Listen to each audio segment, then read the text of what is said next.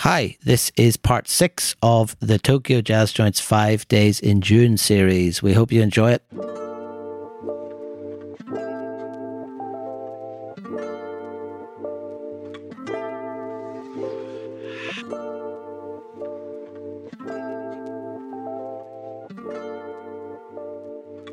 Day 4. Are we at day 4 already? Yes. I mean, it's funny because when you think day 4 of a 5-day trip, you think, well, I mean, that's where we're kind of nearing the end, but in some ways, really, we were only just getting going, weren't we? Because I think probably day 4 and 5 were the most intense. Well, 100%. You know, day 4, we wake up at the lovely, if forgotten, nest. I don't recall having any breakfast. I'm sure that I had a coffee somewhere. We ran. I remember we ran to the car because I think you had a parking spot that was only until 8 a.m. And if you even, it was one of those automated places. So it's not even like you could just, give the guy a ticket. Like it would just click in and like charge you another 3,000 yen or something if you went past 8 o'clock. So we ran to the car, got in just in time. And we hit the road, and we went from Kumamoto, which is sort of in the central west of Kyushu Island, and we headed northeast into the mountains, and we were going into a prefecture called Oita-ken. And Oita-ken is very well known as being a hot springs heaven.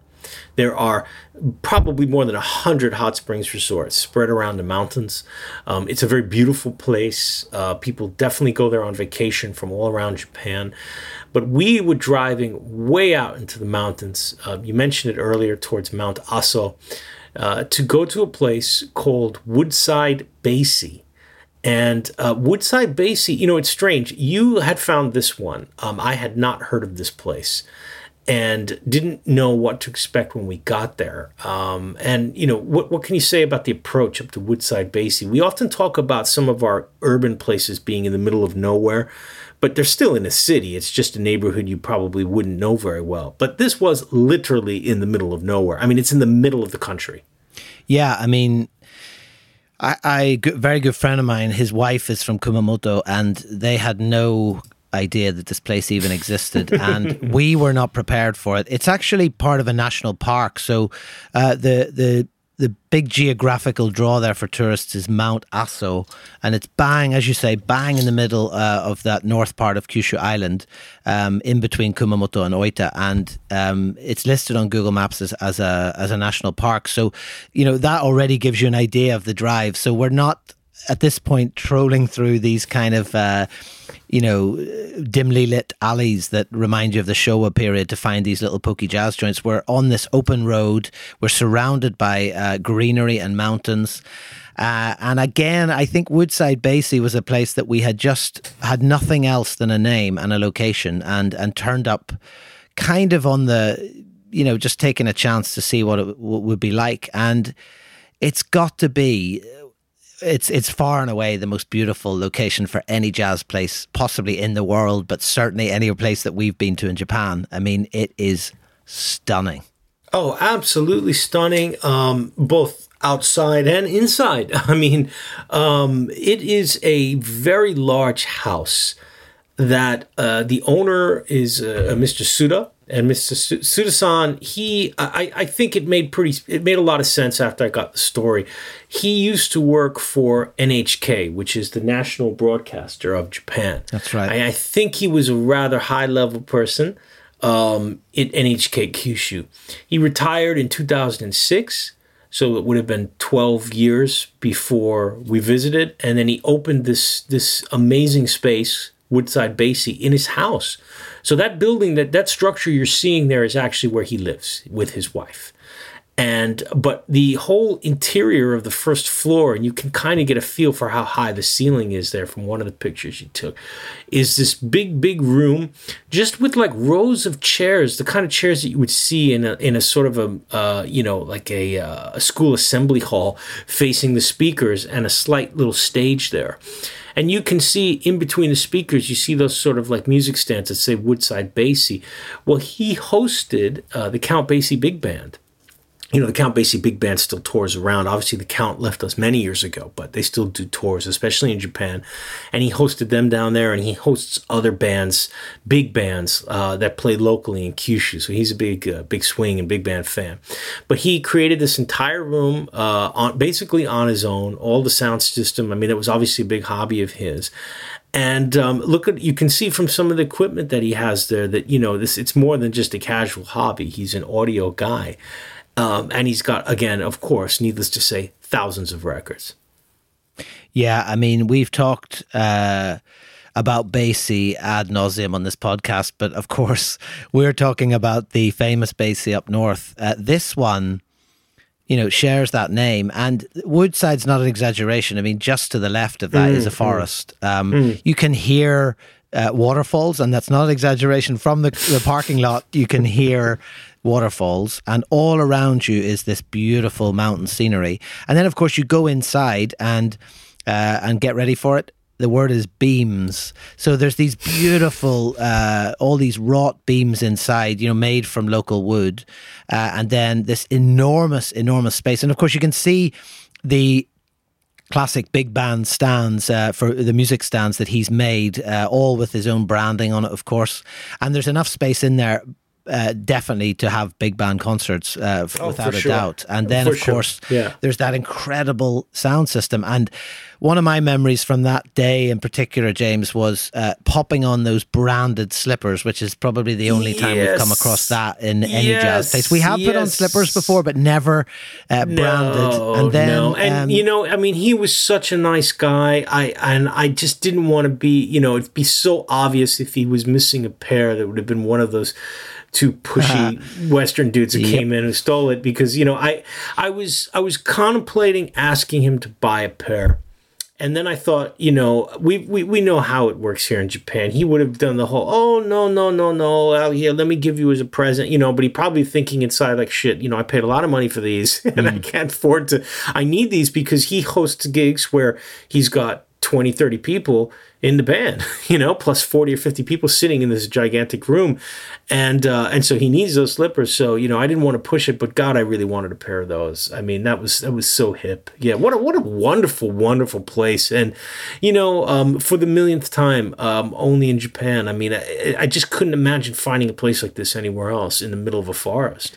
Well, all the furniture as well was all handmade from wood. And it was really nice, because we just had one of those beautiful meditative moments, you know, which on this trip you didn't necessarily always get, because there was, you know, always a slight undercurrent of you know, schedule and sometimes a bit frantic and trying to make these kind of like, you know, key points across the day and make sure that we saw everything that we'd planned to do. But we did have the opportunity there just to sit and have a coffee. And I remember he put the speaker system on to really demonstrate the volume. He put on a Woody Shaw album in front of the speakers, and we just chilled out for like, you know, half an hour. And it was just a beautiful, beautiful experience. Like, he put on a Woody Shaw album. And I remember just listening to it and thinking, looking out the window into this greenery, and thinking like, man, I mean, I've never had this experience before, never, you know, because every single other jazz place we'd been to had been pretty much urban, and even if it was slightly rural, it didn't have this setting, it didn't have that space, and it didn't have that view. So that was just one of a kind experience, and I believe that he is still open. I don't, obviously not gigs going on at the moment here in Japan, but definitely still open. And I would say for sure a highlight of any trip to Kyushu. And since people do go that direction to head to that forest area and head to Oita-ken and Beppu for the hot springs, it would be a place that, you know, if you are listening to this, you would want to stop by there 100%. Oh yeah. I mean, it's just an astonishing place. And then, you know, once we'd moved on there, he came outside, saw us off. You can see that from the photograph, the rather unsmiling portrait I got of him. You can see your butt there just sticking out in the reflection as well, of course. Just keeping up the old Where's Wally appearance. And then we jumped back in the car and headed... I wouldn't say for an urban area, but we headed to a town, and the place that we were looking for, and I remember probably both of us were rather sneering about this because we thought almost that we'd maybe misread the katakana in some way, but in actual fact we hadn't. And the name of this place, if you can believe it, it was Fun Cool. That's Funcool. That's not my accent. It was literally called Fun Cool. So probably safe to say that our expectations for this place were pretty low, weren't they? Yeah, I mean, yeah, I would say so. And yet, as always, you know, we thought, okay, we'll give it a shot. We drove by. Unfortunately, a couple things happened. So the first was, and you can see there's only one picture there. We did not get in. There was literally nothing on that street. I mean, you can see that those shutters were down, not because the places were shut for the day. It was because those shops were empty. A problem that we've talked about before here, Philip, how so many cities in around Japan have seen depopulation, and there are a lot of empty storefronts and, you know, long forgotten shopping streets all around the country. So Fun Cool, a bit of a mystery. So you can see that the shutters are down, but the one where the stairs are is only about, you know, 2/3 down. So of course I jumped out of the car, popped my head in, shouted upstairs, and got nothing. We came back out, you know, we're like, okay, we've got a little bit of time, made a phone call, and unbelievably, the guy picks up the phone and he's in the hospital. He answers his cell phone from the hospital bed and says, I'm very sorry, you know, my health is unwell, I'm in the hospital, the shop is not open today. And so I think I was kind of just like at a loss for what to say, because that's the last thing I expected. You know, if somebody picked up the phone, they would answer from their hospital bed. So I just said, oh, you know, I'm very sorry to hear that. I tried to just go real polite Japanese, and I said, okay, we'll try to call you again another time. You know, something stupid like that.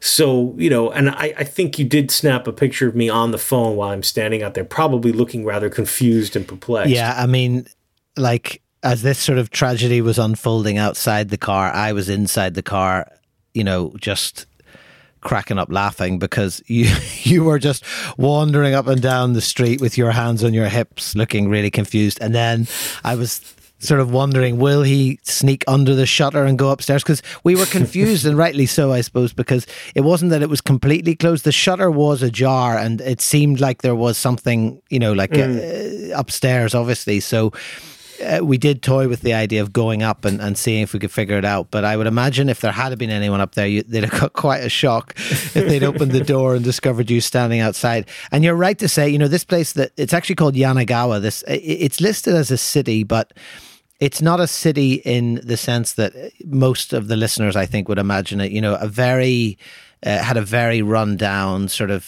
decimated feel to it. If you look at the description on Google, it's described as a place being famous for its many canals, which are navigated on small boats. It's also the century-old villa of the Tachibana family, which overlooks a garden with hundreds of pine trees arranged around a rock-filled pond. But probably what we remember is just these kind of streets, fairly anonymous streets with poorly marked shops or just businesses that had closed. And you know, with no shade, blistering sun, you know, the heat bouncing off the concrete, and you know, the middle of a day on a Monday, and there's just nothing happening. It's only, you know, it's funny, it says it's 40 kilometers south of Fukuoka, which is a major metropolis, but it feels a lot more distant. It feels like a town that time has definitely passed. And oh, okay, Philip, more breaking news, but this time some good breaking news. I'm happy we can be positive for a change. Go on, then. So, well, actually, slightly sad. The owner of Fun Cool, obviously his health was very poor. He was in the hospital. He passed away about a year after we visited in 2019. However, his wife has taken over the shop and has kept it open. And I saw an absolutely lovely thing on a Japanese blog where she put a sign up on the counter that says, translated from Japanese to English, it's, I don't know about jazz, but I will continue to open the shop. Please Keep Coming, which is just such a sweet and kind and very sort of like Japanese humble shopkeeper way of doing it, you know, begging the customer to please understand her lack of knowledge of the music. Just you know, yeah, totally adorable. And I so hope that that I can go back. Now, this blog had said that the wife was quite a bit younger than her husband. We don't have a picture of him. The picture of her is not young. I would estimate she's got to be mid-70s. So that would mean the guy that we spoke to on the phone was probably in his mid to late 80s at the time. It seems that Fun Cool had been open for a very long time, been open for 50 years. Wow. So it would have been when a time when that street in Yanagawa was probably very thriving, you know, in the post-war period and leading up to the bubble years. And then slowly, you know, it kind of faded away, but he kept the bar open. And it's just great that she was able to take it over. And surely that sign was more recent, though, that neon sign that wasn't switched on at the time. But just looking at that's got to be a more recent addition to the shop front, I'm sure. But it was the first of two fairly mysterious places, actually, because, again, you know, like we say, Yanagawa is this fairly anonymous city over on this coast, you know, in between Kumamoto and Fukuoka, I suppose. But yet, even in a small place like that, there were actually two jazz places. In fact, there were three, actually, that we had on the list to go visit. And the second of these took us a very, very long time to find, didn't it? Because Google Maps was taking us up and down and up and down the same street. And we simply could not figure out why there was no visible physical evidence of this place existing. And of course, when we finally parked, we stopped outside a Japanese ryokan, which is a kind of a Japanese style bed and breakfast place. Oh, I suppose. It's a minshuku. Yeah, a minshuku is more like a family. Was it home minshuku? Okay, yeah. Yeah, it was a minshuku. It's like a ryokan is a little fancier. A minshuku is more like a B&B. Yeah, it's a family run thing. But you're forgetting, Philip. Like we couldn't find it, and so we called. And the lady answered, and she said, "Oh, I'm shopping at the moment. Just wait there."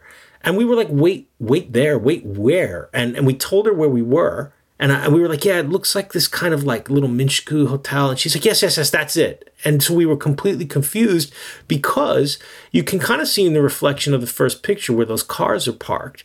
It's you know it's a good 20, 30 feet away. We didn't see the tiny sign next to the door that says Groovy.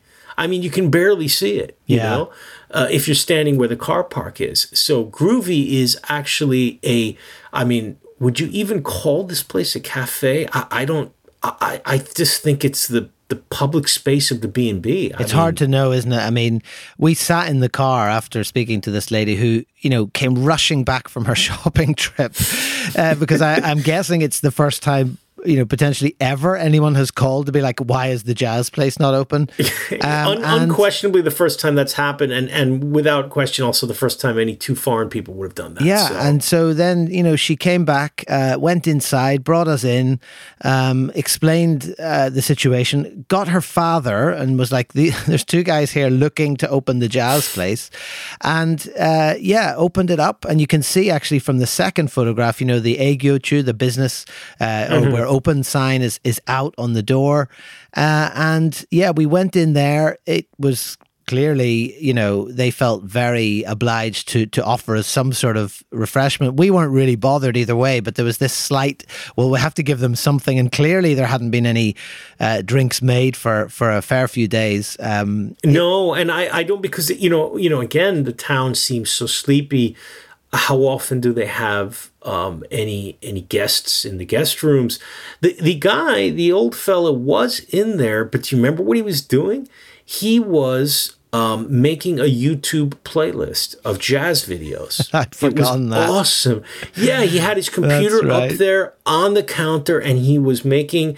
Switched the screens up to the TV, and he was making an actual playlist of, like, you know, whatever, like 1965 Newport footage or something, you know. And it was clear that, like, he'd been making a lot of playlists because I happened to look at it. So, you know, I would imagine he's long retired. retired. That's how he spends his days.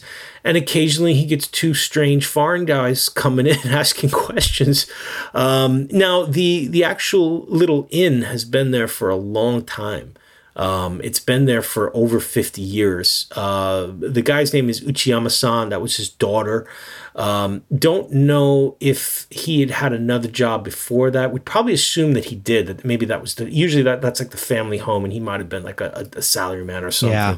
Until he retired. But there was one other thing, and you did get it there in the background of your portrait of him. Do you remember when we were talking and I said, "Oh, you got like a keyboard over there?" And he said, "Oh, yeah, I've got a Fender Rhodes." And we were like, "What? Yeah. You have a Fender Rhodes in here?" Like, and this picture is quite misleading, actually, because when he mentioned this, at the time, it was completely covered with stuff. There was a piece of material over it. It had things sitting on top of it. And it was only when we showed how interested we were that, you know, they started to clear the top of this keyboard. So it obviously hadn't seen the light of day for quite some time. And he flipped up the lid time. And we got to have it. Unfortunately, neither of us are musicians, so we weren't able to do much on it. But, you know, we had a little noodle around on it. And what an incredible thing just to again, just... you know, produce for a couple of random people who happen to turn up on a Monday morning. Well, he said that he wasn't. I think he had said he wasn't sure it would even power up. Yeah, because it had been at least, I think, a couple of years was what he said, which probably meant more like 5. Yeah. Since she had plugged it in. So, you know, I mean, not only was it covered with that big sort of cloth, it had stuff like on it, you know, I mean, there was definitely like, you know, books or a vase or whatever. So they had to clear all of that up, you know, plug it in, hopefully get the power going. And then you were able to get the picture. Yeah. So after that discovery, amazingly, despite what we've said previously about Yanagawa, there was actually a third place that we needed to go and have a look for. Again, we couldn't quite get a handle on the name. It was described or written as Coffee FM Yanagawa. And we did actually, in the end, discover it. I also have another one in a very short series, James, of you standing outside shutters looking for places that are closed. And actually, I've got a video of you asking the business next door. Now, I don't remember what they said to you, but do you remember? Yeah, I do, because the guy, you know, as usual, he was... I don't even think it was more the fact that we were not Japanese. It was more like... You're asking about that place, like you're in a car and you drove here to come get coffee at that. I mean, this was a very tiny street, as you could see, and I think he was kind of doing some sort of repair work in the shop there, if I remember correctly. And he basically just said something like, "Oh no, they're still open, but you know they're often closed on a Sunday and Monday. So you know sometimes they're there, sometimes they're not there." Some answer like that, and he was like, "You know, maybe you could wait around. I mean, they might be in." But, you know, I see them at different times. And we were like, oh, look, I mean, that's too, you know, if they're not answering their phone, we can't be waiting around here for an hour. I completely forgot about that FM. Yeah. It's just. So we had a fair bit to do that day and we had this plan. So on the map, you know, if you look, we go from Yanagawa, we're heading sort of northeast towards Fukuoka, which is our final destination on day 4, where we have another lovely hotel booked by me called the Hotel Honkan. Yeah, we'll come to that. Heiwadai Honkan. Anyway, before that, we head sort of a little bit west and slightly off. I suppose we were going in a little bit of a roundabout way, but we headed off to Saga because we knew that, again, there was at least 3 places there. And so we were heading towards... Saga. Now, when we got to Saga, I mean, I don't want to sort of overdo it, James, but it's a reasonable sized city, but it was probably one of the most depressing places we've been in Japan, wouldn't you say? And that's counting a lot because we spent a lot of time. I'm not going to get a job working for the Saga Tourist Board, but still. We spent a lot of time in Saitama, but yeah, Saga Prefecture itself is quite large. And if you go to the southern part, which takes you to the peninsula down towards where eventually you get to Sasebo and Nagasaki, there's a lot of, whether it's nature or you know the port towns and the islands, there's definitely a lot of appeal down there. Saga City, the prefectural capital, is flat. It is gray, concrete. It's surprisingly empty. I mean, this is the capital of a prefecture in Japan, and we were there in the middle of the day. And there's just like nobody, and it wasn't a holiday either. I mean, there was just nobody around. And you know, I mean, basically, if you have a quick look at Saga City's Wikipedia page, I think you'll get an idea, because there's one picture, and it's of the very brutalist Saga City Hall building. So it sort of tells you like what to expect from this place. So you know, besides the jazz, not a lot of appeal, especially for us. So we're driving around there, and we just run into, you know, it's strange, Philip, because we're on day 4. And this was really the first extended bout of bad luck that we had. So we find that 3 places in a row we can't get into. The first that we were looking for was a place with the unbelievably cool name of Cinematheque. So it's another one of these sort of film and jazz bars, similar to one of our favorites, the Eiga-Kan in Tokyo, which we've talked about many times. Cinematheque, I've read about it online. I've seen all the Japanese bloggers who've talked about it. They even host some gigs now and then.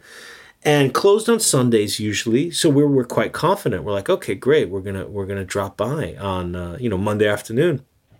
And we show up and nobody's there. Lights are off, curtains are drawn, completely closed. The building itself looked really nice.